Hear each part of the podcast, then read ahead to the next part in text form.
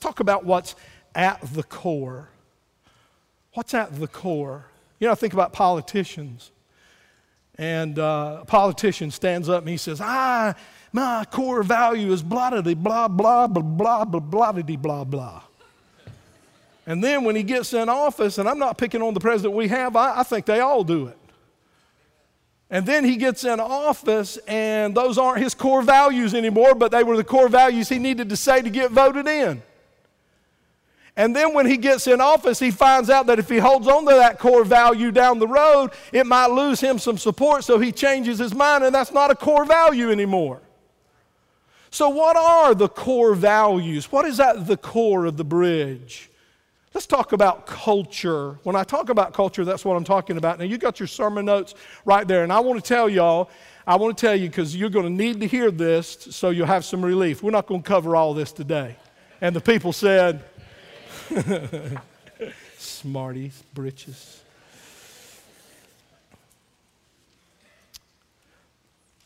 Let's look at uh, look up on the screen and let's let's read this together. I don't. Is this on the screen? Yeah. Culture is a set of unwritten rules. Now, now when, we, when we talk about this, I want you to think about where you work. Those of you in the military, I want you to think about the culture of the military, culture of your occupation. I want you to think about your home. If you're in school, think about the culture of the classes you go to. So it doesn't just apply to church, it's any organization. How many of y'all know the church, the home is an organization?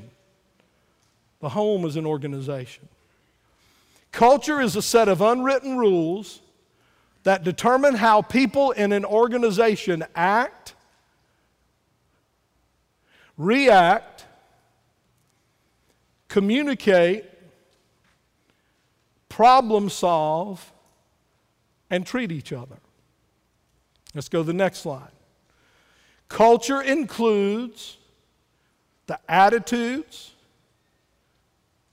beliefs, values, standards, expectations, prejudices, approaches, and phobias that characterize the people in our organization when they are together. Now let's look at a quote by Andy Stanley. Andy Stanley, North Point Church, Alpharetta, Georgia. How many of y'all know Charles Stanley? Charles Stanley, okay. This is his son, Andy. Culture is the personality of your organization. That's a very important sentence right there. When you think about the bridge, think about the personality of the bridge. When you think about where you work, what is the personality of your work environment? What is the if you're in the military, think about the area where you serve? What is the personality of the team you're on? It is the personality. If you're in a school, think about the personality of the school, the personality of the teacher. Personality, and I don't mean the teacher's personality, I mean the culture that that teacher has created for that classroom. Classroom is, um, classroom. Culture is the personality of your organization. Every church we could say every organization has a what? Just like a family or individual or an individual has a personality. So important. So if you want to read a book that deals with culture, the culture of a church, and what a healthy culture looks like, you need to read Andy Stanley's book, Deep and Wide. Okay, we got it in the bookstore. Look at this next quote by Samuel Chand. We're going to get to the Bible in a minute, so don't freak out. I know some of y'all, there's the Bible. He's not going to read the Bible. I'm going to read the Bible. Simmer down. You're supposed to read it out the front because that's in the book of Hezekiah. There's people right now looking for the book of Hezekiah. Dr. Samuel Chand, who I hope to have here at this church one day, Culture is the fertile soil for growing creativity and passion for excellence. I love that. That's awesome. Culture is the fertile soil for growing creativity and passion for excellence and the rocket fuel for reaching new heights in excellence and accomplishments. That's good stuff right there. So, what we're going to talk about today and next Sunday, how many of y'all believe I can do a two part sermon series? doubters, doubters, doubters among us. Um, y'all, y'all know I use this a lot. I use this illustration a lot, and I'm going to use it for this. The bridge, n- not any church, will ever drift toward a healthy culture. If you want a healthy culture in our church, if we want a healthy culture, we have to work on it. You know why that's true? Because our nature is not to be loving and generous toward others, our nature is to be selfish. Y'all ever been to one of those churches when you walk in, it's all about the people who are there, who are already there? They're kin to each other, they grew up together, they know each other, they love and accept each other. As a matter of fact, I got to tell you, I've heard people say, we don't want any more people in our church. A church that is very, very, very dear to my heart, very dear to my heart. One of the primary influential members of that church looked at the pastor one day and said, I don't want our church to be any bigger. I don't want any more people to come. I love our church just like it is. Do you know how dumb that statement is? Because number one, the people who are there now are going to die. Good news. Y'all are going to die. Yay. Uh, so we've got to have new people coming in who are making babies. If we're ever going to have a future. So then, this pastor, who came up with a brilliant response to this, looked at the guy and said, Neither of your children come here yet. What if they wanted to start coming? Should I tell them that their daddy said, We don't want any more new people? Now, that right there is a booyah. Isn't it? Listen, Bridge, don't ever say that. This, this isn't your church. You don't get to pick who comes and who doesn't come. This is God's church. If the Lord Jesus Christ doesn't come back over a long period of time, these chairs will have other people sitting in them. And I hope you're in heaven. There will be another pastor here, there will be a whole other staff here. I want to cry out with all my heart with how many of y'all remember Steve Green, a great singer, Steve Green? Anybody remember him? He used to sing a song called Let Those Who Come Behind Us Find Us Faithful. People are coming behind us. They've got to find us faithful. The bridge will never drift toward a healthy culture. This is in your notes, I believe. A healthy culture is always created by planning and strategizing. Of course, we know prayer. I didn't even put prayer in there because prayer is assumed. We're definitely praying, but we, a lot of people think you can pray and, and that's all you have to do. I know some churches that are major, major, major prayer churches, but you got to act. You got to act. You got to have meetings where you plan and strategize and where you talk. We had a, how many of y'all were a part several years ago, maybe a couple years ago, of our SWOT analysis we had here at the church? Who was, who was a part of that? The SWOT analysis, where we looked at our strengths, weaknesses, opportunities, and threats as a church. You got to always be having those discussions as a church, or your church will become ineffective and irrelevant.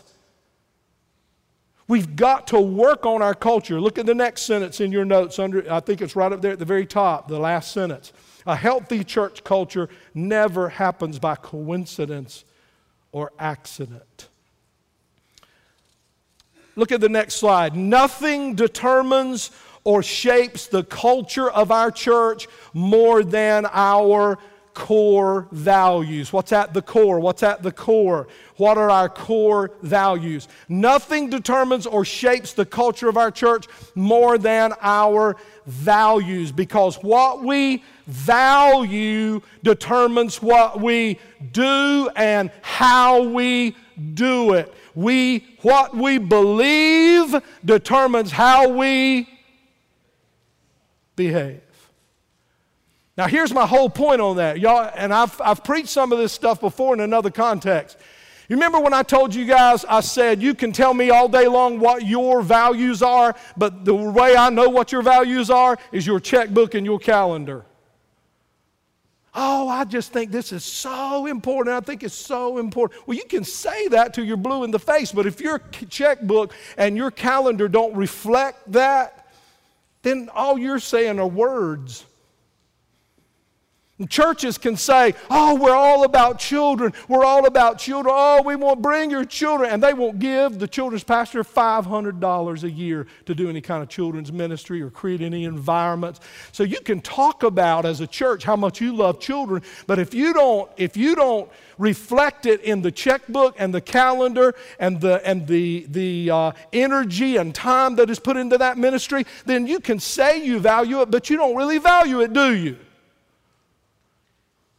So that's what I'm preaching on today. That's what I'm talking about. And I want you to understand something. And I say this, and I don't say this with any kind of pride, but I'm going to tell you, you're not going to hear this in a lot of churches. Because churches, just like individuals, and they find it very, very hard to evaluate themselves. But we, your staff and the church leadership and the board, of the, we're constantly evaluating ourselves. We're constantly looking at ourselves as a church and saying, Are we doing all we can to reach as many people as quickly as we can for Jesus Christ? Are we doing all we can? Do we have the attitude? Do we have the spirit? Let me just give you, let me just give you some, um, some cultures that are in your life. And let me just go through some things so you'll understand what I'm talking about. So let me just ask you, what kind of culture is in your house? What kind of culture is in your home? Because, dad, that's your role to set that culture in your house. And if there's not a dad in the home, then mom, it becomes your role to set that culture in that house. So, is your, is your home a home of openness where there's lots of talking and people get to express their feelings in, in the house? Is there laughing? Do you laugh with your family? Does your family just have big belly laughs sometimes? Because that's really important. We laugh at my house. I know y'all are shocked at that. We laugh. Millie laughs at me. One morning I woke up and looked over there and she's just laughing. I don't know what that was about. We cry together as a family. My oldest son came to see me the other day and he and I sat and talked all day long and cried, talked about God. But I haven't always had that culture in my house. When my boys were younger, I, I just put the hammer down, baby. That's how you do it. Just put the hammer down and, and, and uh, you, you know, my way or hit the highway and, and having rules in the house but not explaining why those rules are there. That's just like a church. I know churches that have got rules and they ain't even got no idea why they got them.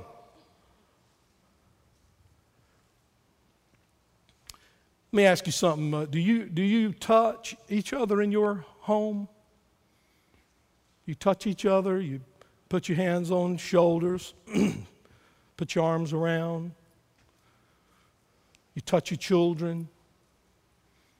Your children touch you, or their hugs. We hug.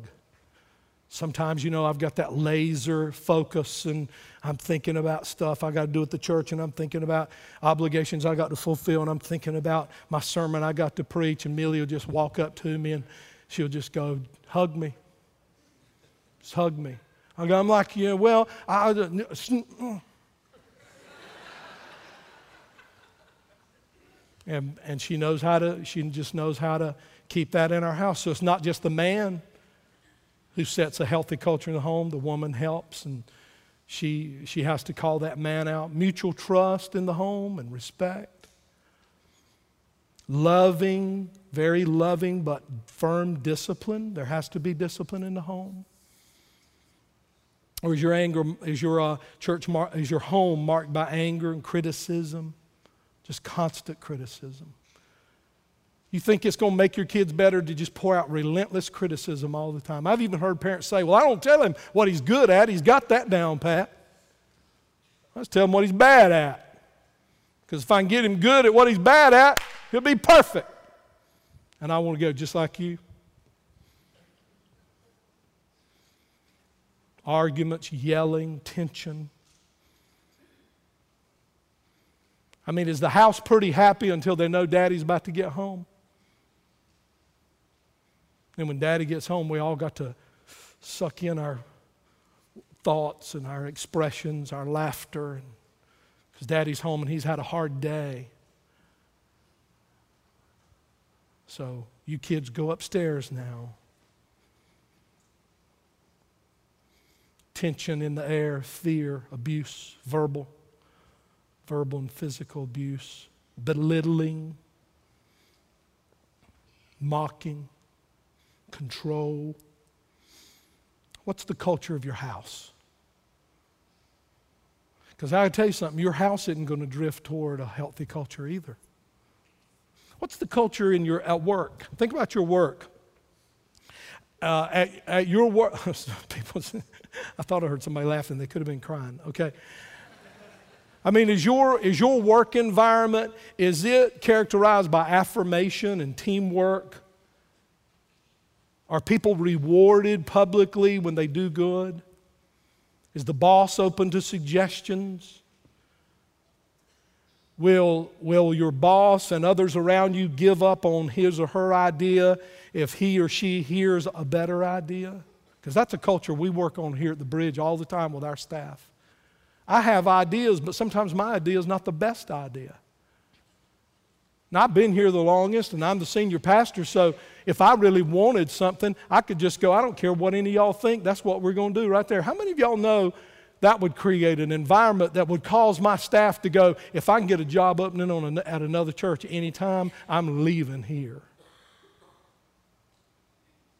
See, that's not the kind of culture I want here at the church and not the kind of culture I want with our leadership teams. Um, Time passes by slowly.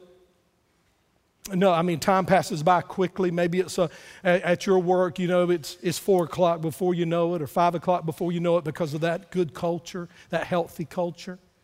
There's little or no stress because mistakes are allowed. You better allow them because you're going to make them. Are, am I connecting here? Is, anybody, is this making sense to anybody? You understand what I'm saying? We're talking about culture of your home, culture of where you work. Here's another good culture of a place you work. Everybody's at, free to ask questions for the purpose of clarity.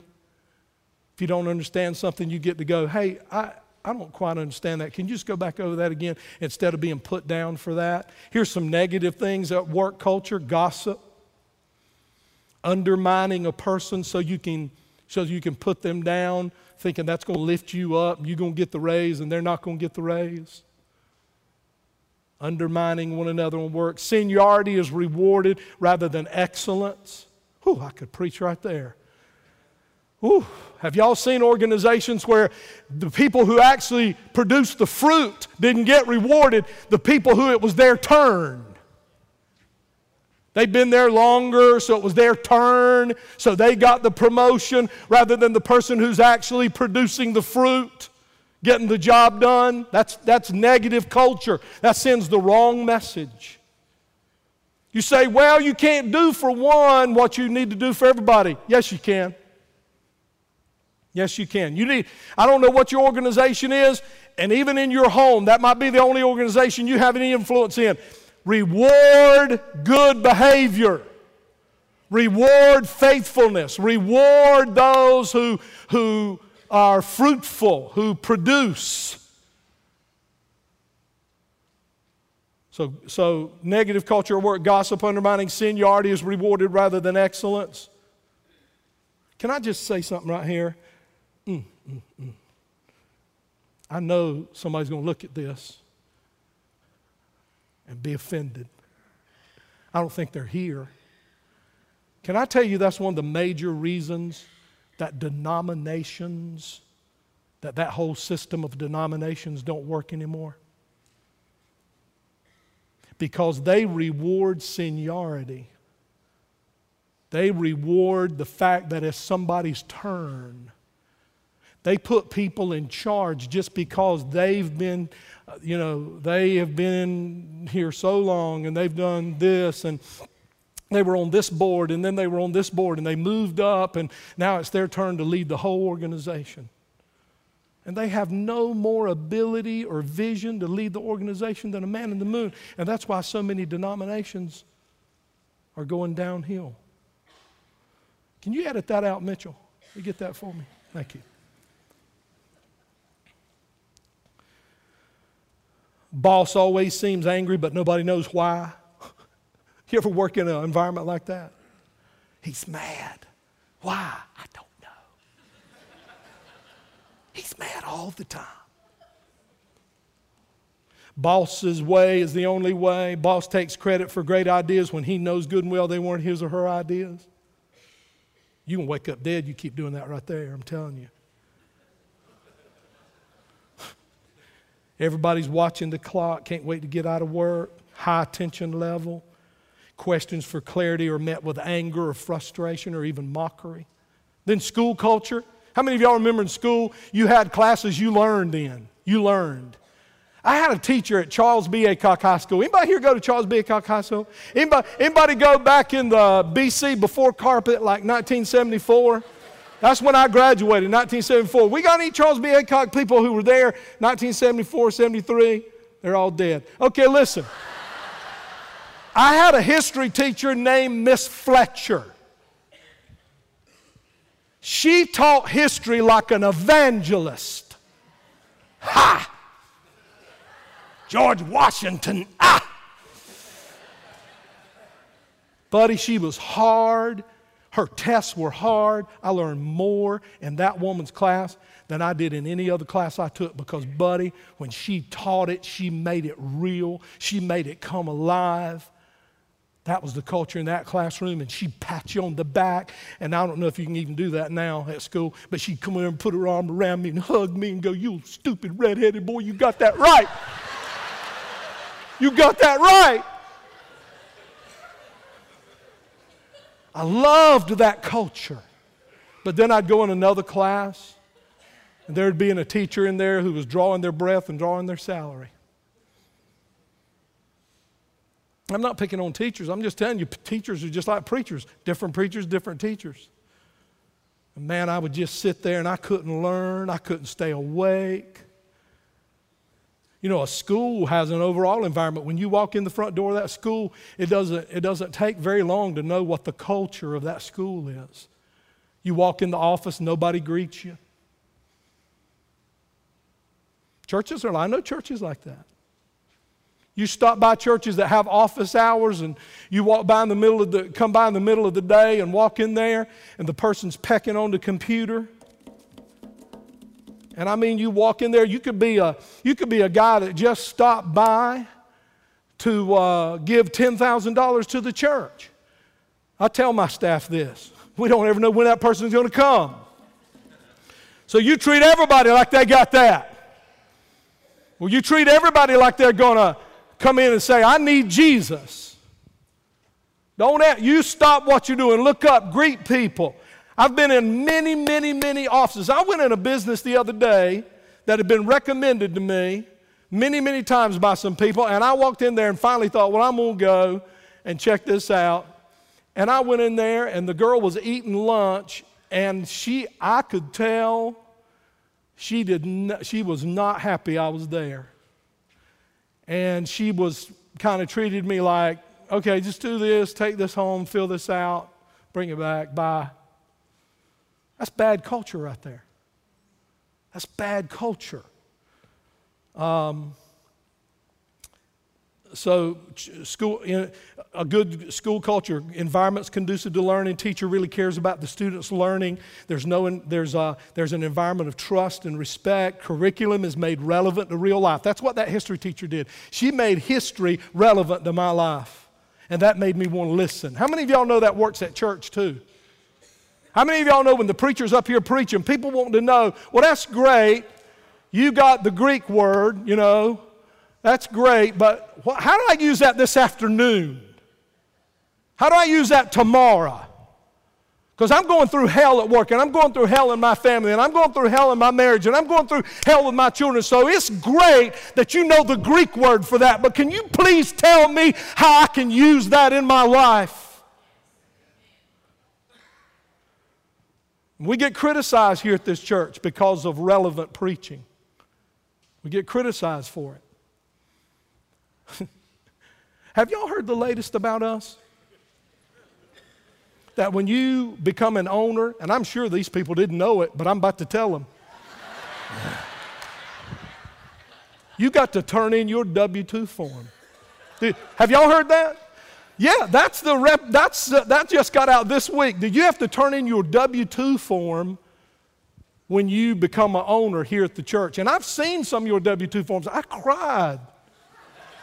I haven't seen your W 2 form. Isn't that amazing? Isn't that, isn't that, isn't that that's just, uh, you know, anytime you do something different, anytime you do something out of the box, how many of you know people are going to get your number? They're going to talk about you.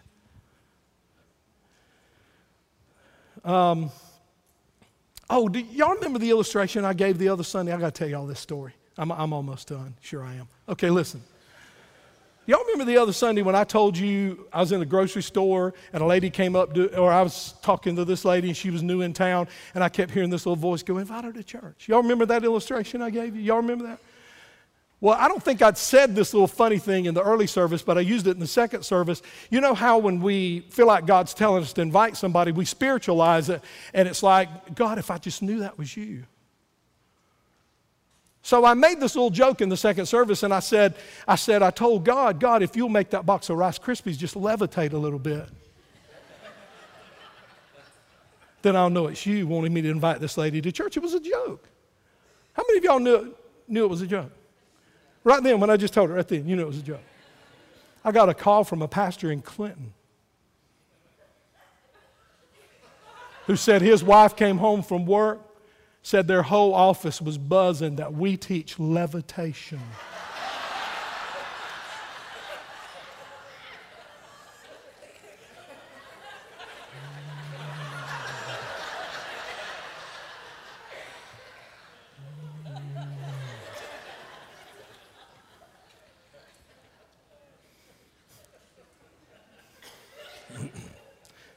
Classes start next Sunday night. I'd like to be able to do that just a little bit when I step on the bathroom scales, wouldn't you? Just a little bit of levitation right there. We're talking about school culture, teacher, teachers viewed by students as fair, teachers viewed by the students as knowledgeable and unbiased, the teachers viewed by students as being willing to help, the teacher is viewed by the students as being easily approached, achievement is celebrated publicly, Innovation and creativity is valued. That's a good culture. And then military culture, you guys know what you face. You know what you deal with. I've talked to some of you. You're concerned about some things, unrealistic demands, blaming others, feeling threatened by other success, power struggles, dishonesty, creating an atmosphere of fear, using people instead of valuing people, unclear vision, unclear strategy, unclear goals.